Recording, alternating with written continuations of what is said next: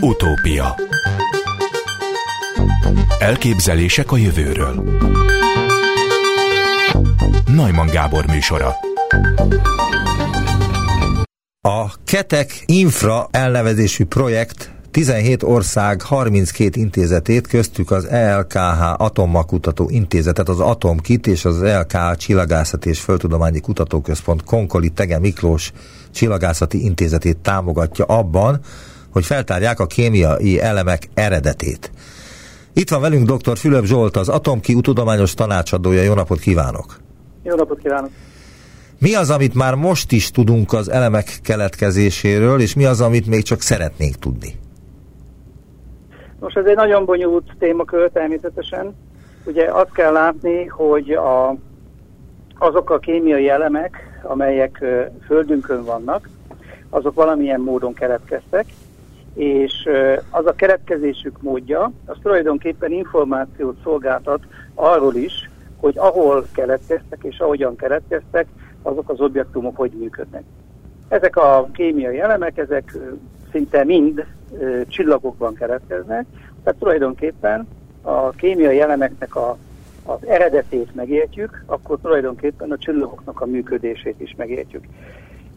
És eh, ha úgy vesszük, akkor ez egy azért komplex eh, tudományág, mert ez ugye szükséges a kémiai elemeknek ugye a vizsgálata, eh, szükséges a csillagoknak a vizsgálata, észlelési szempontból, tehát a csillagászoknak a működésre is szükség van, és ugye a meteoritoknak a vizsgálatára is szükség van, és amiben az Atommagkutató Intézet, mint a neve is mutatja, az atommagoknak a vizsgálatára is szükség van, mert kiderül, hogy nukleáris reakciók játszódnak le a csillagokban, és ezek nem csak energiát termelnek, hanem tulajdonképpen, mint az alkimisták, a különböző elemeket létrehozzák.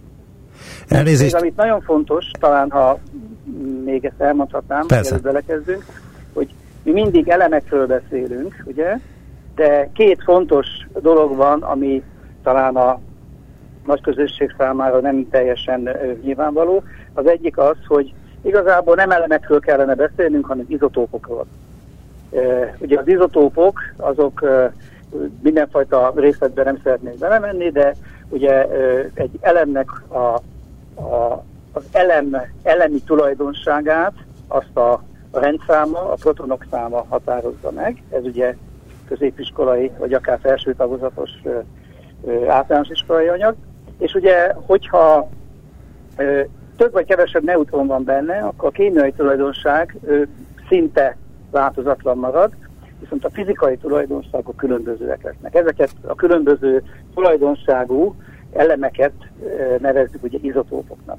És amikor mi elemekről beszélünk, tehát a Földön például azt mondjuk, hogy találok egy molibdén darabot, akkor az a molibdén darab bizony nem egy típusú izotóp molibdénből áll, hanem elég sok molibdén izotópból, és tulajdonképpen nekem mint tudósnak azt is össze kell hangolni, hogy, hogy oké, okay, itt van ez a összekeveredett molibdén, ez az elem, de ennek az izotópiai hogyan álltak össze. Ez az egyik, amit mindenképpen fontos tudni.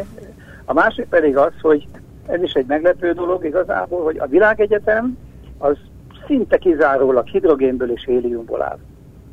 Tehát kicsit nagyképpen fogalmazva semmi más nincs. Tehát a, a Földünkön, ugye, ahol ugye szén, vas, oxigén és rengeteg elem van. Ez egy különleges helyzet. A, mivel nagyon sok csillag van, a csillagok jó része hidrogénből és héliumból áll, ezért a világegyetem is hidrogénből és héliumból áll. Tehát tulajdonképpen, amikor mi az elemek keletkezését vizsgáljuk, akkor persze nem a hidrogén és a héliumra koncentrálunk, hanem ezekre a számunkra nagyon fontos, ám a világegyetem számára, ha úgy vesztük, nélkülözhető dolgokra, hiszen még egyszer mondom, a világegyetem szinte kizárólag, ha nagy léptékben nézzük, hidrogénből és héliumból áll. Azt mondta a bevezetőjében, hogy, hogy az elemek szinte mind csillagokban keletkeznek. Ha szinte mind, az azt jelenti, hogy van, amelyik nem csillagokban keletkezik. Így van, tehát az ősrobbanás során, az ősrobbanás során is kialakultak természetesen elemek, illetve ugye izotópok, ugye, nem akarom ezt a szót hangsúlyozni izotóp, általában elemekről beszélek, de igazából elemek izotópjairól van szó. és a, az ősrobbanás során kialakuló könnyű elemek, azok gyakorlatilag, mivel ugye az ősrobbanás során a világegyetem hűl, minél jobban lehűl a világegyetem, annál inkább kisebb energiájú ütközések játszódnak le. Ez is ugye az atommagfizika lényege, hogy nem véletlenül részecske gyorsítókkal dolgoznak az atommagfizikusok, hogyha én atommag reakciókat akarok létrehozni, akkor ugye részecske gyorsítóban felgyorsítom az atommagokat, hogy az ütközés során lejátszódjon valami. Így közlem az energiát. Na most a, a, a csillagokban, illetve mondjuk a, az ősrobbanás után is ez az ütközés ez úgy valósul meg, hogy a hőmérséklet miatt ugye a, a, az atommagok azok bizonyos sebességgel rendelkeznek, és ez a seb, ezzel a sebességgel ütköznek. Minél kisebb a hőmérséklet, annál kisebb a sebesség, minél kisebb a sebesség, annál ritkább annak a valószínűsége, hogy lejátszódjon egy atommagreakció. És ezért van az, hogy az ősrobbanás után, amikor kialakul e, néhány könnyű izotóp, akkor utána befagy a rendszer, és nem, nem, nem, nincs már energia arra, ütközési energia arra, hogy más izotópok kialakuljanak.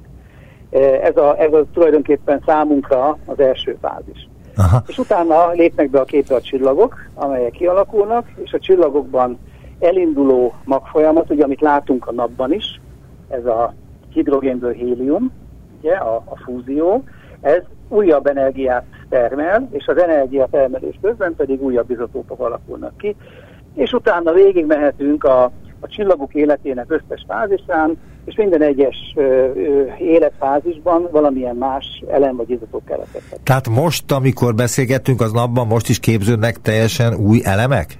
Vagy új izotópok? Így van, így van.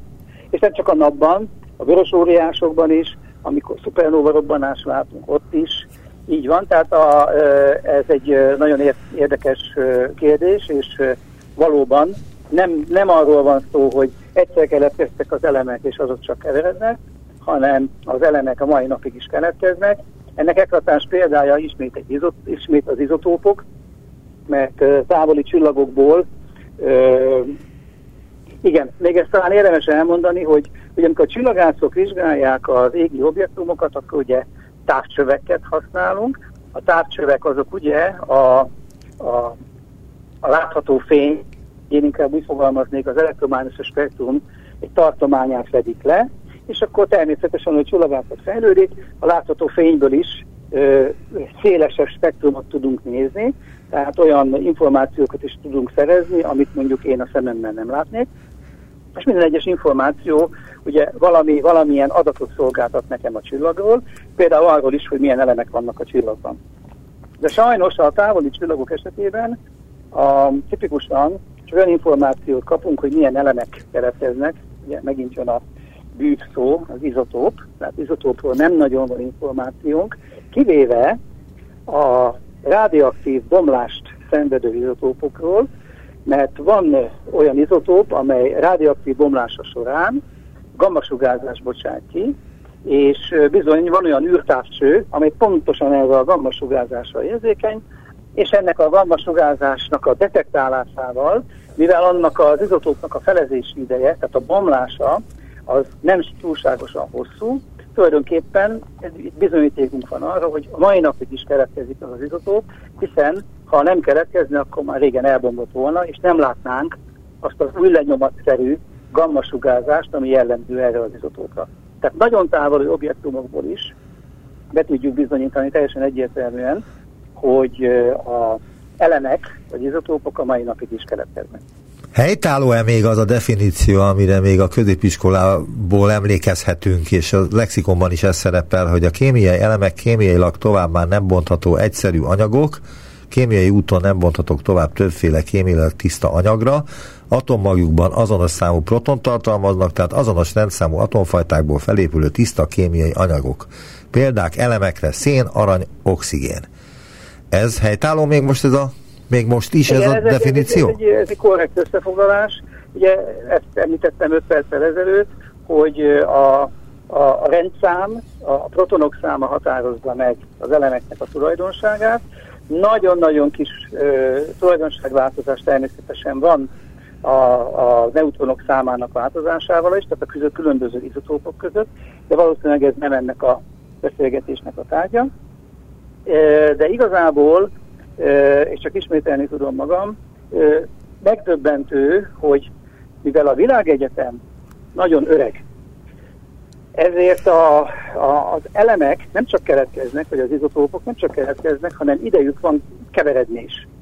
És ez a keveredés, ez gyakorlatilag annyira homogénné teszi a viszonyokat, hogy egy szupernóvában keletkezett izotóp össze tud keveredni egy teljesen más helyszínen keletkezett izotóppal, például egy vörös óriásban keletkezett izotóppal, és amikor évmilliárdok után mondjuk a Föld kialakul, és a Földön ezekből az izotópokból összeáll ez az adott elem, most ismét beszéljünk a molibdénről, mint például, akkor a molibdénben levő izotóp az a keveredés miatt két különböző ö, helyszínnek az eredménye. Mi ezt nem látjuk. Mi ugye csak azt látjuk, hogy, a, hogy itt van a molibdén, és ez technikailag meghatározható, hogy ennyi izotópja van az egyikből, másik izotópból mennyi van. Ez fontos most... dolog egyébként, hogy tudjuk azt, hogy egy bizonyos elem az nem csak a kvári a napunkban kép, képződött, hanem még ebbe közrejátszott egy másik naprendszernek a napja esetleg, vagy a kívül. Ez nagyon fontos, több ok miatt is. Az egyik ok az, és itt jön be a, megint, mint egy interdisziplinális tudománya, ugye eddig beszéltünk egy csillagászati észlelésekről, akkor volt atommagfizika, akkor ugye volt bizonyos értelemben geológia, ugye a, föld, a Földön levő elemeknek a összességének a meghatározása, és most jön be egy külön tudományág, ez a meteoritoknak a vizsgálata. Na, a meteoritok azok azért érdekesek, mert a meteoritokban levő apró zárványok, azok ö, túlélhetik ezt a keveredést, és ezért információt szolgáltathatnak csak arról a keletkezési módról, ahogy az adott izotóp keletkezett. Ezt úgy hívják, hogy izotóp anomália. Az izotóp anomália az azt jelenti, hogy a meteoritok apró részecskéiben esetleg más az izotóp arány ahhoz képest, amit mi a Földön megszoktunk. És akkor miért más az izotóp arány? Azért, mert ez a, ez a kis meteorit darabka, ez még hordozza magában azt az információt, hogy pontosan hol keletkezett. Ugye ez egy főnyeremény a kutató számára. Igen, de elnézést, hogy itt... ki tud halászni valamit.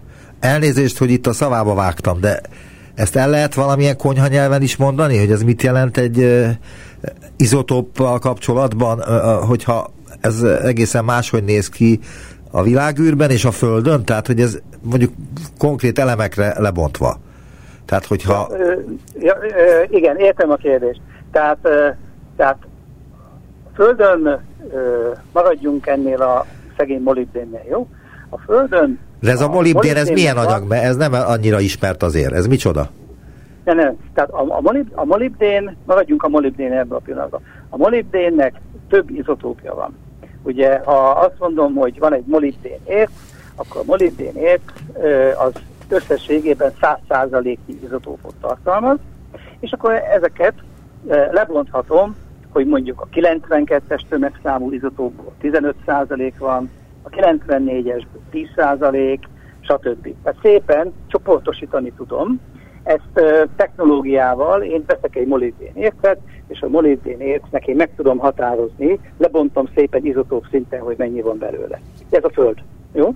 Igen. Na most vegyünk egy, jön egy meteorit, jó? Ez, és a, a meteoritban elképzelhető, hogy a meteorit apró zárványában, maradjunk megint a molibdénnél, a molibdénnek ezek az arányai, tehát amit az előbb mondtam, 15%, 10%, stb., ezek módosulnak, és nem annyi. És akkor a kérdés az, hogy miért nem annyi. De várjunk csak, ettől a tulajdonsága is megváltoznak az ember számára? Nem. Hát ö, apró szinten igen, jó, de, de igazából ez számunkra nem, nem, nem jelentős jó, tehát nagyon nagy, tehát a, inkább azt mondanám, hogy minél könnyebb, a, minél könnyebb az elem, az izotóp, izotópok hatására történő változás annál inkább mérhető, de én úgy gondolom, hogy így most hétköznapi körülmények között jó, hogyha egy mondjuk a molibdént azt használják a mobiltelefonba, hogy én a mobiltelefonban a, a molibdénből ilyenből teszek, vagy olyanból teszek, az, az nem valószínű, hogy bármilyen különbséget tenne. Tehát ilyen makroszkópikus méretben nagy változás nincs, de, a, de mondom, a, a mi tudományágunkban ez viszont egy nagyon érdekes dolog, és tulajdonképpen ez, ez, ezzel foglalkozik a Csillagászati Kutatóintézet, hogy ezekből a ö, értékes ö, meteorit információból szolgáltatnak arra adatokat, hogy tulajdonképpen akkor mi történhetett azzal az izotóppal, és miért változott meg a, annak az izotópnak a, az aránya. Ez egy, ez egy nagyon érdekes dolog. Igen, de ebből mire lehet következtetni? Tehát, hogyha megtudjuk azt, hogy ez miért változott meg, és hogy milyen arányban, és hogy az izotópok, amikről még most sem tudok teljesen jó mindent, tehát az elemet azt tudom, hogy micsoda, de az izotópot mondta, hogy cseréljük ki ezt a két szót, de igazából számomra még nem derült ki, hogy pontosan mi is az izotóp. Tehát, hogyha az, a, a egyik izotóp az vörös óriásokban keletkezik, a másik izotóp az pedig szupernóva robbanásban, akkor tulajdonképpen, míg a Földön ez az egész egy óriási keveredés áldozata lesz, és nem tudom szétválasztani, addig egy meteoritban el tudom képzelni, hogy egy olyan forráson lesz, ami csak a vörös óriásokban, vagy jelentős részben vörös óriásból született. Tehát ha nekem van egy elméletem, hogy a vörös óriásban hogyan keletkeznek azok az izotópok, akkor a vörös óriásban általam szimulációval létrehozott izotóp arány, azt én meg tudom nézni, hogy ebben a, ebben a meteoritban tényleg hasonló-e. Tehát össze tudom hasonlítani az elméletemet egy olyan kísérleti eredménnyel, amit a földi izotópokkal nem tudnék, hiszen a Földön már minden össze van keveredve. Világos. De még mindig hadd kérdezzem meg, hogy az izotóp az pontosan mit jelent? Tehát az elemnek mely részét? Az elemet egészét jelenti, tehát az atommagot, a neutronot, neutront és a protont, amelyik a, mag körül ö, repdesnek, vagy mit jelent az izotóp maga? Igen, az izotóp az azt jelenti, hogy a maradjunk megint a molibdénnél, a molibdénnek ben a protonok száma az minden változik, de neutronból pár darabbal több vagy kevesebb van benne. Tehát az izotóp az nem feltétlenül összekeverendő azzal, hogy rádióaktív, mert ugye amikor elmegyünk a, az orvoshoz és beadnak valamilyen izotópot, akkor, akkor arra gondolunk rögtön, hogy rádióaktív. Igen. Az izotóp az lehet stabilis, és sőt, az esetek jó részében stabil, tehát amikor a Földön arról beszélek, hogy a molibdénnek több izotópja van, akkor ezek az izotópok stabil képződmények, stabil atommagok, csak bennük egy kicsit több vagy kevesebb a neutron a hagyományos ö, ö, molibdénhez képest. És mi a helyzet a rádióaktív anyagoknál, a uránnál például?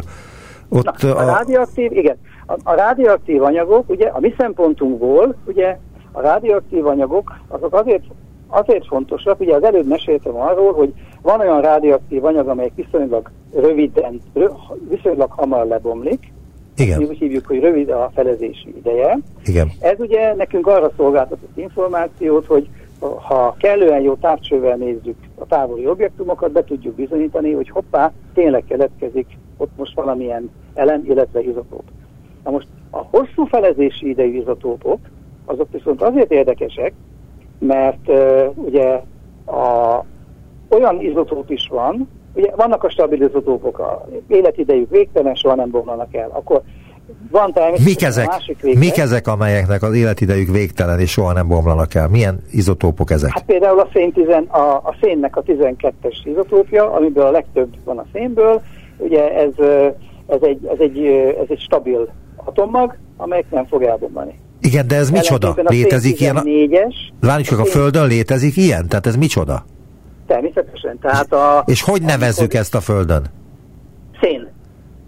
Ja, szén. Jó. Ezt hívjuk szén. Tehát a szén, mint uh, kémiai elem, az, az nem bombolhat szét, az nem esett darabjaira már, mint a A különböző... szén, mint kémiai elem, tehát ha most a szénre térünk rá, akkor a szénnek ugye, ö, megint menjünk ebbe az izotópos sztoriba, a szénnek ö, a Földön három izotópja van. Jó? Van a szén 12, ebből nagyon sok van, tehát amikor százalékos arányról beszélünk, akkor ebből van a legtöbb.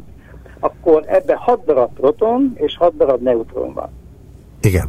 Ez nagyon stabil. Tipikusan, amikor így, tehát a neutronok és a protonok számai megegyezik, könnyű elemekben, az nagyon stabil. Ez nem fog elbomlani soha. Na most viszont keletkezhet olyan szén is, amelyik szénben egy, egy neutronnal több van. Tehát nem 12-es a tömeg, hanem 13-as. A proton száma ugyanúgy 6, 13-as. Ez már kicsit, kicsit nehezebb ezt létrehozni, meg ritkábban is, ebből elég kevés van. És van egy harmadik. Várjunk csak, de ez is akkor jött létre, amikor az ősrobbanás történt? Ö, hogy a szénnek a 13-as izotópja az mikor jött létre, azt most így hirtelen nem tudom. A, szén tipikusan nem az ősrobbanásban jön létre egyébként, de én úgy gondolom, hogy neutronbefogással ö, ö, jön létre. Ami mit jelent? A szén 12-es izotópja befog egy neutron. De hagyd menjek tovább a Világos. Tehát, és akkor ugye ez, ez ugyanolyan stabil. Tehát a szénnek a 13-as izotópja az ugyanúgy nem fog elboblani, az örökre itt marad a Földön. És van a szénnek egy 14-es izotópja, az azt jelenti, hogy még egy neutron van benne, ez viszont már e, elbomlik, igaz, hogy nem gyorsan, több ezer év kell hozzá, hogy elbomoljon, de akkor is ez elbomlik, tehát tulajdonképpen a Földön nem is lehetne ez a 14-es izotóp, de érdekes módon mégis van, nagyon kevés, de mégis van, mert a kozmikus sugárzásból, a kozmikus sugárzás segítségével, mint egy részecske gyorsító, a légkörben mindig keletkezik belőle. Azt honnan tudjuk, hogy hogy a szénnek bizonyos izotópiai sohasem bomlanak el, és van olyan izotópia, ami viszont elbomlik. Azt mondta, hogy az is több ezer év alatt bomlik el, de erre ugye nem volt időnk. Honnan Aha. tudjuk azt, hogy nem bomlik el sohasem, illetve több ezer év alatt bomlik el? Tehát a, a, az, hogy amikor elbomlik, és azt látjuk, az nagyon könnyű, mert amikor elbomlik, akkor ugye valami történik vele.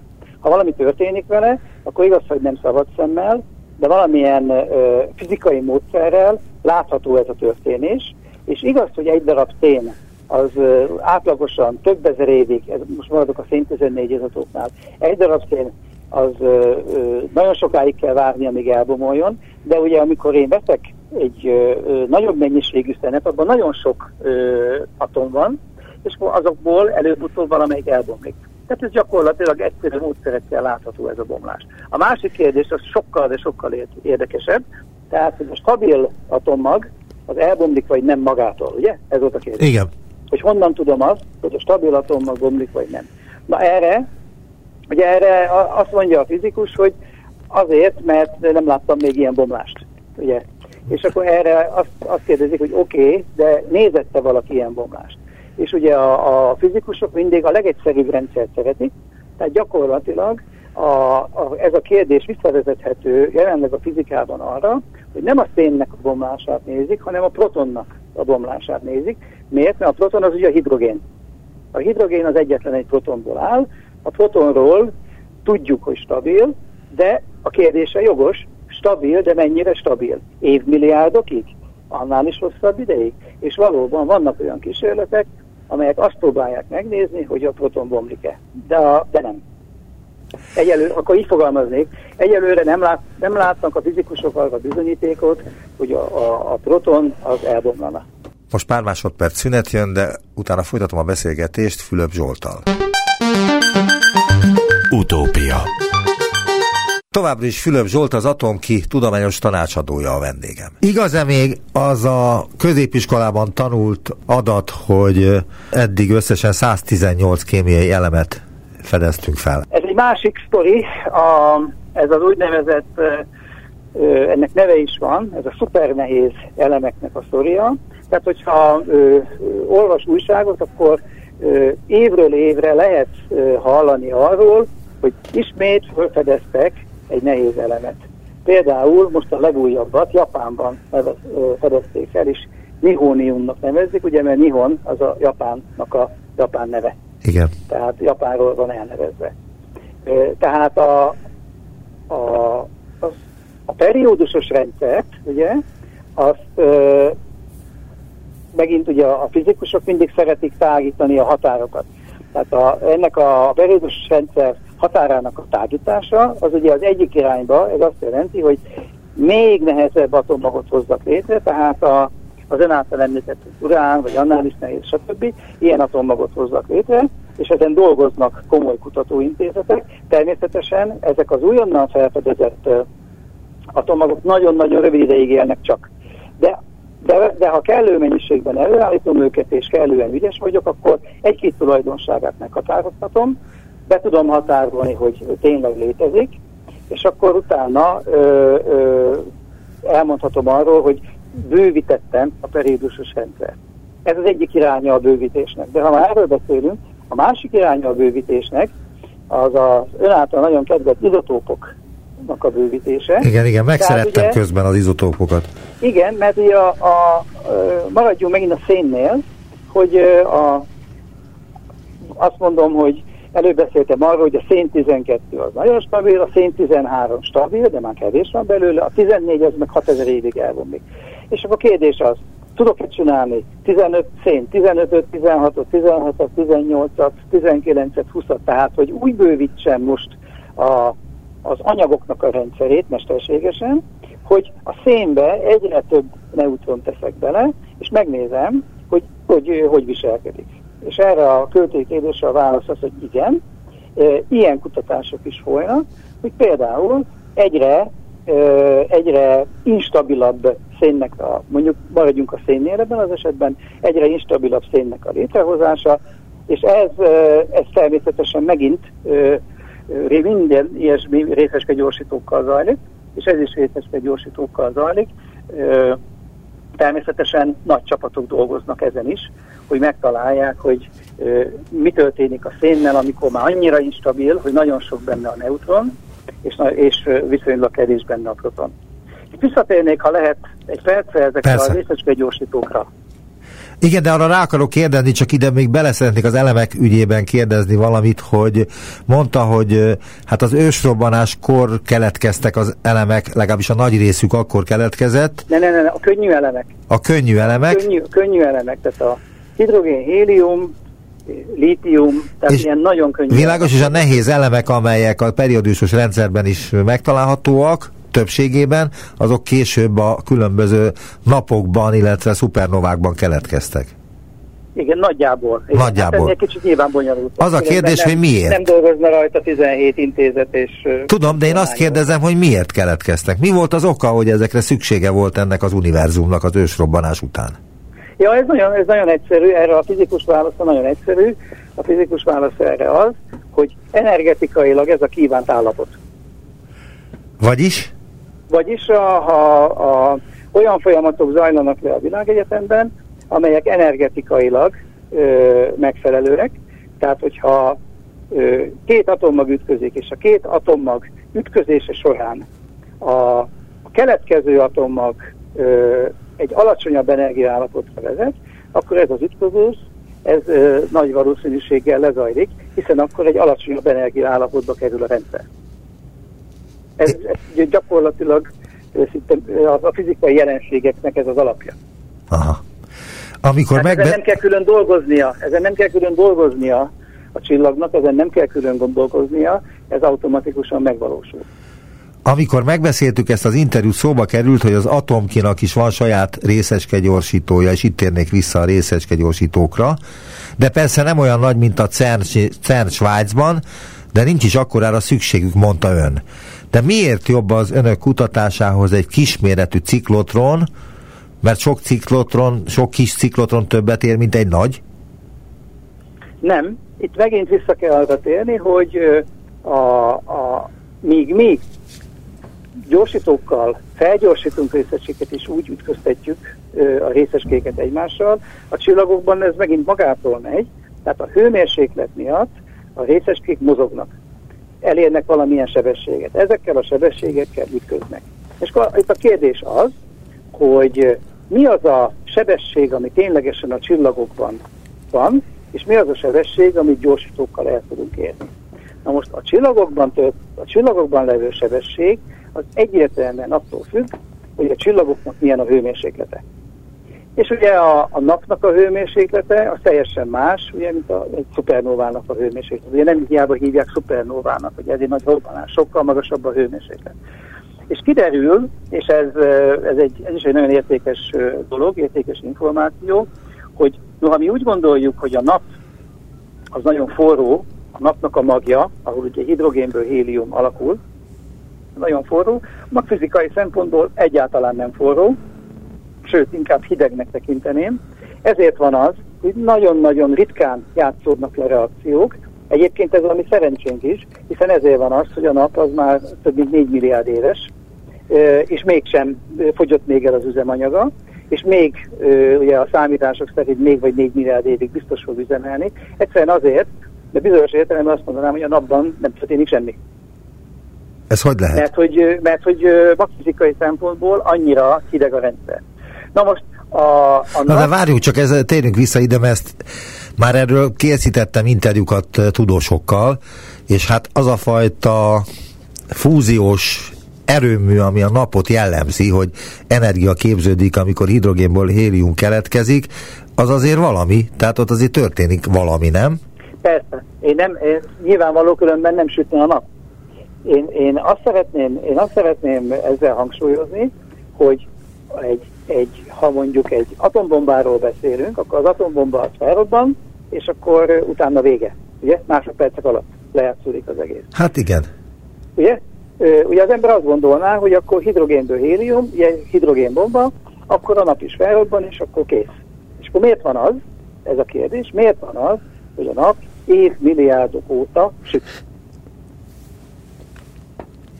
Na erre mondom én azt, hogy azért van, mert a napnak a hőmérséklete olyan alacsony, hogy nagyon ritkán játszódnak le benne magfizikai reakciók, de mivel a napnak a tömege hatalmas, még ez a mennyiségű magfizikai reakció is bőven elegendő arra, hogy a napsugárzás bennünket éltessen, és megfelelő hőmérsékletet keltsen, és még ráadásul évmilliárdokig működjön is. De a szupernovákban mennyivel nagyobb a hőmérséklet, mint a mi napunkban? A szupernovában természetesen sokkal nagyobb. Ugye a szupernova az, amikor egy nap megsemmisül, összeesik és felrobban. Igen, nem a mi napunkról van szó, hanem egy napnál jóval nehezebb csillag, így van, amikor már elfogyott az üzemanyaga és összeroskad, és akkor egy hatalmas robbanásnak az áldozata lesz, és nyilvánvalóan itt jóval nagyobb lesz a hőmérséklet is.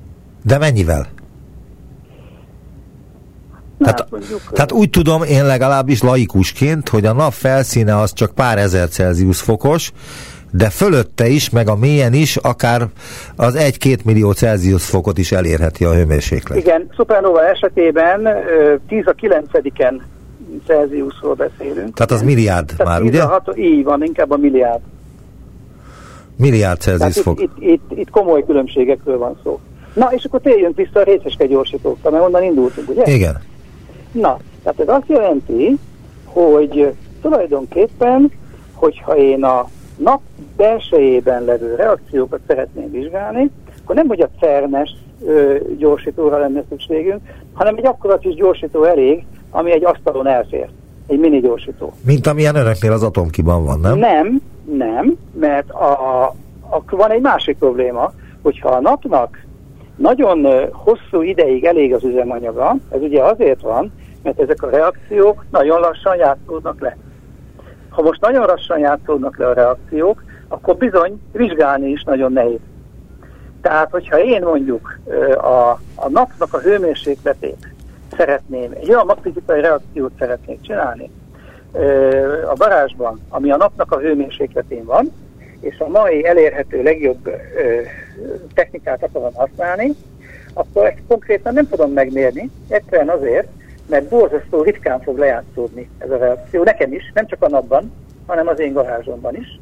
És ráadásul, hiába a kis gyorsító kell hozzá, mivel a Földet beborítja a kozmikus sugárzás, ezért ráadásul még ha látnék is valamit, azt sem látom, de betemeti a kozmikus sugárzás háttere.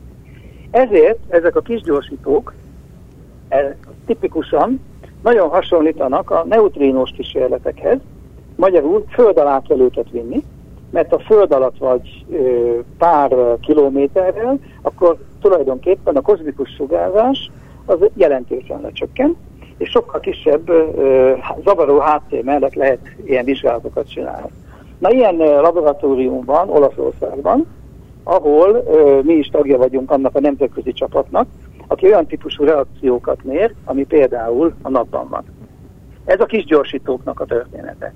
Na most menjünk a másik véglethez, akkor, amikor ugye nő, nő, a, nő a hőmérséklet, nő az energia, és akkor van egy másik véglet, az, amikor az előbb beszéltünk a szupernóva robbanásról, a szupernóva robbanásnak a hőmérséklete az magas, és ebben a hőmérsékletben, ebben már olyan energiatartomány van, amit valóban az atomkinak a gyorsítója, még ha nem is nagy, de ez a gyorsító el tud érni, és tulajdonképpen ez egy különleges helyzet, mert a, ö, nem kell hozzá olyan méretű és bizonyos értelemben óriási befektetéssel elérhető gyorsító, amelyet egyébként a hagyományos magfizikusok nagyon szeretnek használni, mint ahogy említettem, ez a új izotópok keresése, új elemek keresése, ezek tipikusan nagy gyorsítóknál vannak, de a Debrecenben levő gyorsító az éppen alkalmas arra energiában,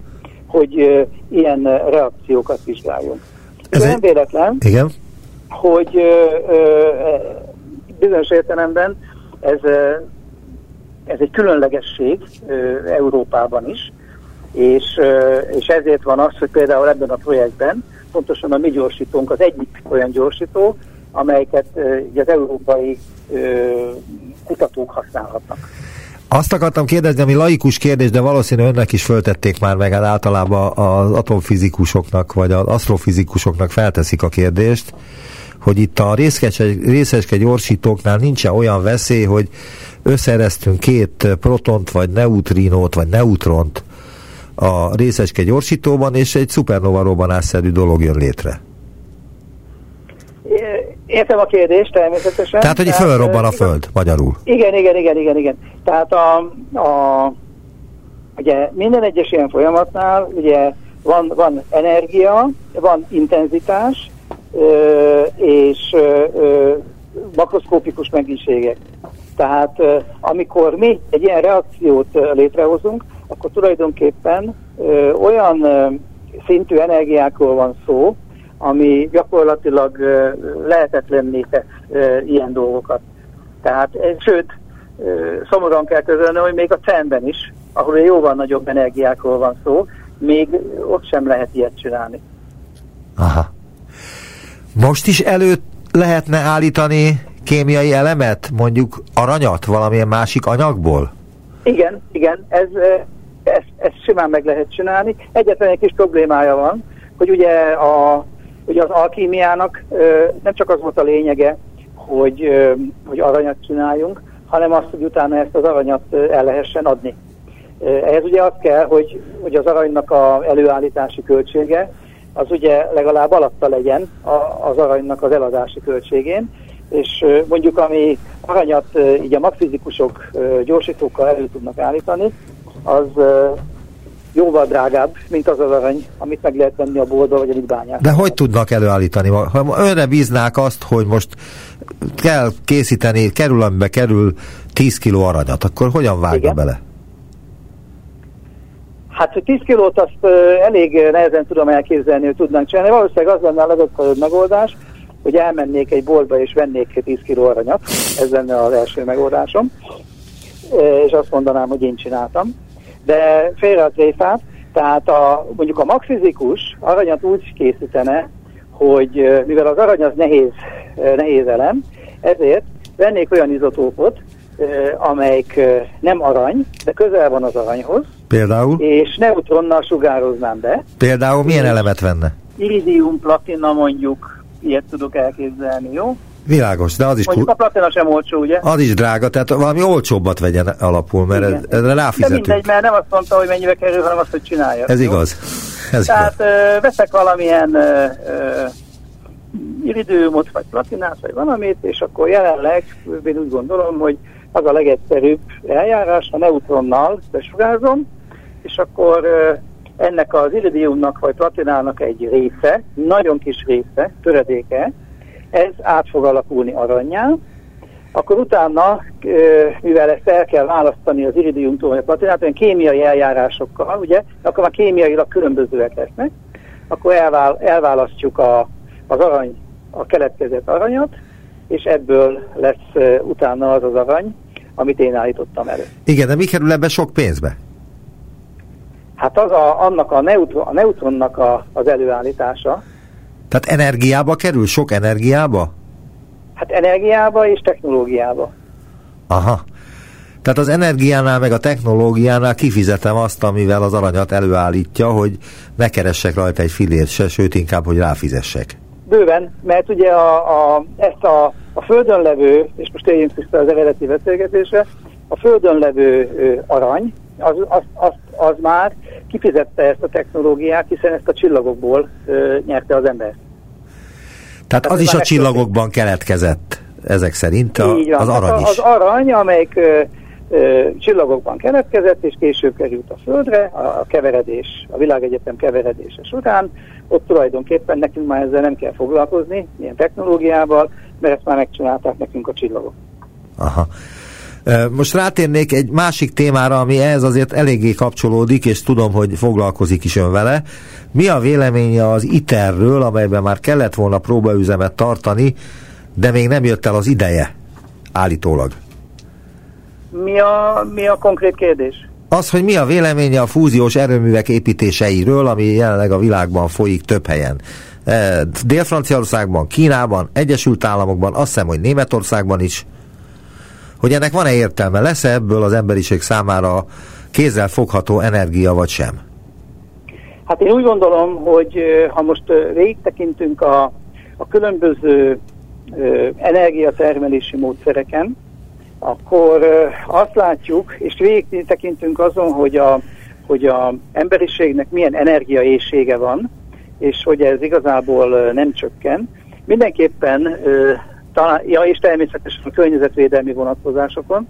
Mindenképpen ö, ö, találni kell valami hosszú távon ö, működő, stabil és nagy intenzitású energiaforrás. Mert hogy a napenergia az... Er, erről beszéltünk ugye a napnál. Igen, a de hadd kérdezzem meg, hogy a napenergia az kevés lesz feltehetőleg mondjuk tízezer vagy százezer év múlva az emberiség számára? Nem hiszem, hogy a napenergia kevés lenne. Ugye ez, a napenergia elsősorban technológiai kérdés. Ugye a, a, a különböző ö, energia mm, termelő egységeknek és van bizonyos értelemben energiasűrűsége. Tehát itt a, a, a, a legfontosabb az, ö, hogy a, a magfizikai reakciók, és ugye, e, ugye magfizikai reakció látszódik le a klasszikus atomerőműben is, ugye?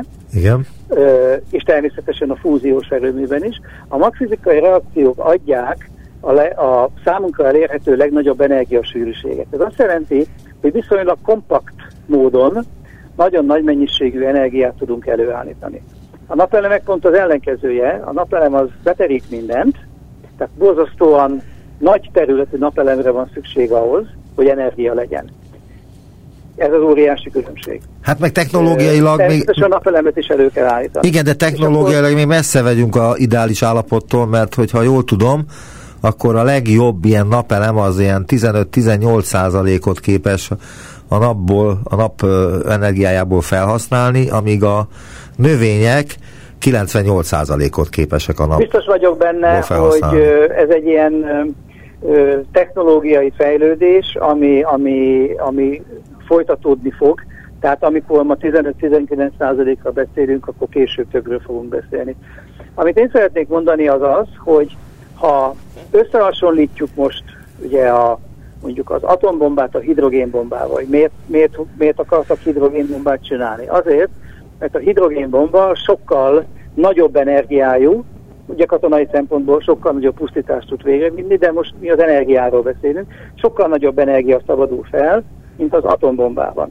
Na most pontosan ez, ez a magfizikai háttere vannak, hogy a, a jelenlegi klasszikus atomerőművek, azok, a, azok kisebb energiát szabadítanak fel, mint a fúziós erőművek. Hát én úgy gondolom, hogy mindenképpen ö, nagyon komolyan el kell indulni a fúziós erőművek irányába, még akkor is, hogyha látjuk, hogy rettenetes sok technológiai fejlődést kíván, és még még nagyon sok dolgunk van, hogy fúziós erőmű legyen, de én úgy gondolom, hogy hosszú távon, hogyha nem indítja el az emberiség ezt a projektet a fúziós erőművek felé, akkor ezen csak veszíthet. Aha. Ön szerint akkor képes lesz a tudomány megoldani azt a problémát, hogy előállítson a Földön 100-200 millió Celsius fokú erőművet, amelyben ilyen hőfokok is vannak, úgyhogy ez normális üzemben tud majd működni, és energiát tud biztosítani az emberiségnek. Igen, én azt mondanám erre, hogy én máshogy fogalmaznék. Nem látok olyan legyőzhetetlen technikai akadályt, amely meggátolná azt, hogy egy ilyen kordában tartott fúziót létre lehessen hozni. De természetesen rengeteg technológiai akadály van, tehát a, azok az anyagok, amelyeknek ugye ezt a plazmát kordában kell tartani, azoknak az anyagoknak túl kell élnie azt a környezetet, és azért ez messze nem egyszerű feladat, tehát külön olyan berendezés is építeni kell, ami ilyen anyagokat tesztel. Tehát én úgy gondolom, hogy az se véletlen, hogy azt látjuk, hogy a, az ITER-re, konkrétan az ITER-re kérdezett rá, Igen. hogy az ITER az nem egyetlen országnak a ötlete, hanem itt mindenfajta ország, olyan országok is, akik esetleg más energia mixben gondolkoznak, minden ország beleteszi a maga tudását és a maga pénzét, mert úgy gondolják, hogy ez egy olyan projekt, amiben érdemes áldozni, de akkor a méretű projektről van szó, hogy sokkal egyszerűbbnek tartsa mindenki, hogyha egy nagy közös munkába öli ezt a pénzt. Ugyanakkor a kínaiak... Én azt mondanám, hogy ez az ITER, ez egyben egy olyan jelzés is, hogyha az emberiség valami grandiózus dolgot akar csinálni, akkor össze kell fogni. Igen, de a kínaiak ugyanakkor létrehozták a mesterséges napnéven ismerté vált fúziós reaktorukat. Állítólag ez a reaktor olyan erőteljes mágneses mezőt hoz létre, hogy az általa termelt hőben képesek egybeolvadni az atommagok. Több mint 150 millió Celsius fok feletti hőmérsékleteket képes létrehozni, ami tízszer forróbb, mint a nap belseje. Ezért kapta a már tavaly is elkészült reaktor a mesterséges nap becenevet. Ez most valóság vagy propaganda? Erre nem tudok válaszolni, mert ennyire nem vagyok benne a témába, de a, a Kína eléggé fejlett és eléggé komoly pénzeszközökkel rendelkezik ahhoz, hogy önállóan saját akár fúziós tevékenységet is elindíthat, és én úgy gondolom, hogy a, ezeknél a fúziós erőműveknél ugye vannak bizonyos paraméterek, amely paramétereket el kell érni. A paraméterek között van természetesen, amit ön elmondott, hogy milyen hőmérsékletű plazma, de vannak más paraméterek is, hogy például mennyi ideig, mennyi ideig tudom ezt létrehozni, mert ha nagyon rövid ideig tudom létrehozni, akkor nem válik stabilá. Tehát elég sok paraméter van, és akkor kiválasztok egy paramétert, amely paramétert nagyon jól tudom teljesíteni, akkor én úgy gondolom, hogy teljesen hihető, mert itt mindig egy paraméter rendszerbe kell gondolkozni a fúziós erőművekről. Tehát el tudom képzelni, más fúziós erőmű pedig hosszabb ideig, de más paraméterű, más hőmérsékletet tud létrehozni. Mindenki más irányba indul el, és én úgy gondolom, hogy egyáltalán nem baj, ha mondjuk Kína és saját erőművet fejleszti. Azért ugye, nyilván van egy világverseny, tehát aki először tud ö, egy olyan szabványt létrehozni, a működő ö, fúziós erőművet lát, hát ö, ugye egyértelmű, hogy az egy mekkora siker, mármint pénzügyileg is. Nagyon szépen köszönöm, hogy elbeszélgetett velem ezekről a dolgokról. Dr. Fülöp Zsolt, az Atomki Atommakutató Intézet Debrecen tudományos tanácsadója volt a vendégem, viszont hallásra. Viszont hallásra.